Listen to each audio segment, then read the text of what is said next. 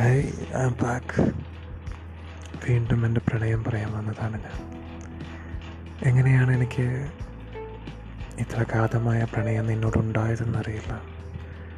ഒരു പക്ഷെ നഷ്ടയ നഷ്ടമായ അമ്മയായി മാറാൻ കഴിവ് കാട്ടിയതും ഉണ്ടാവാം ഇല്ലാതെ പോയ അനിയത്തിയായി മാറിയതും ഉണ്ടാവാം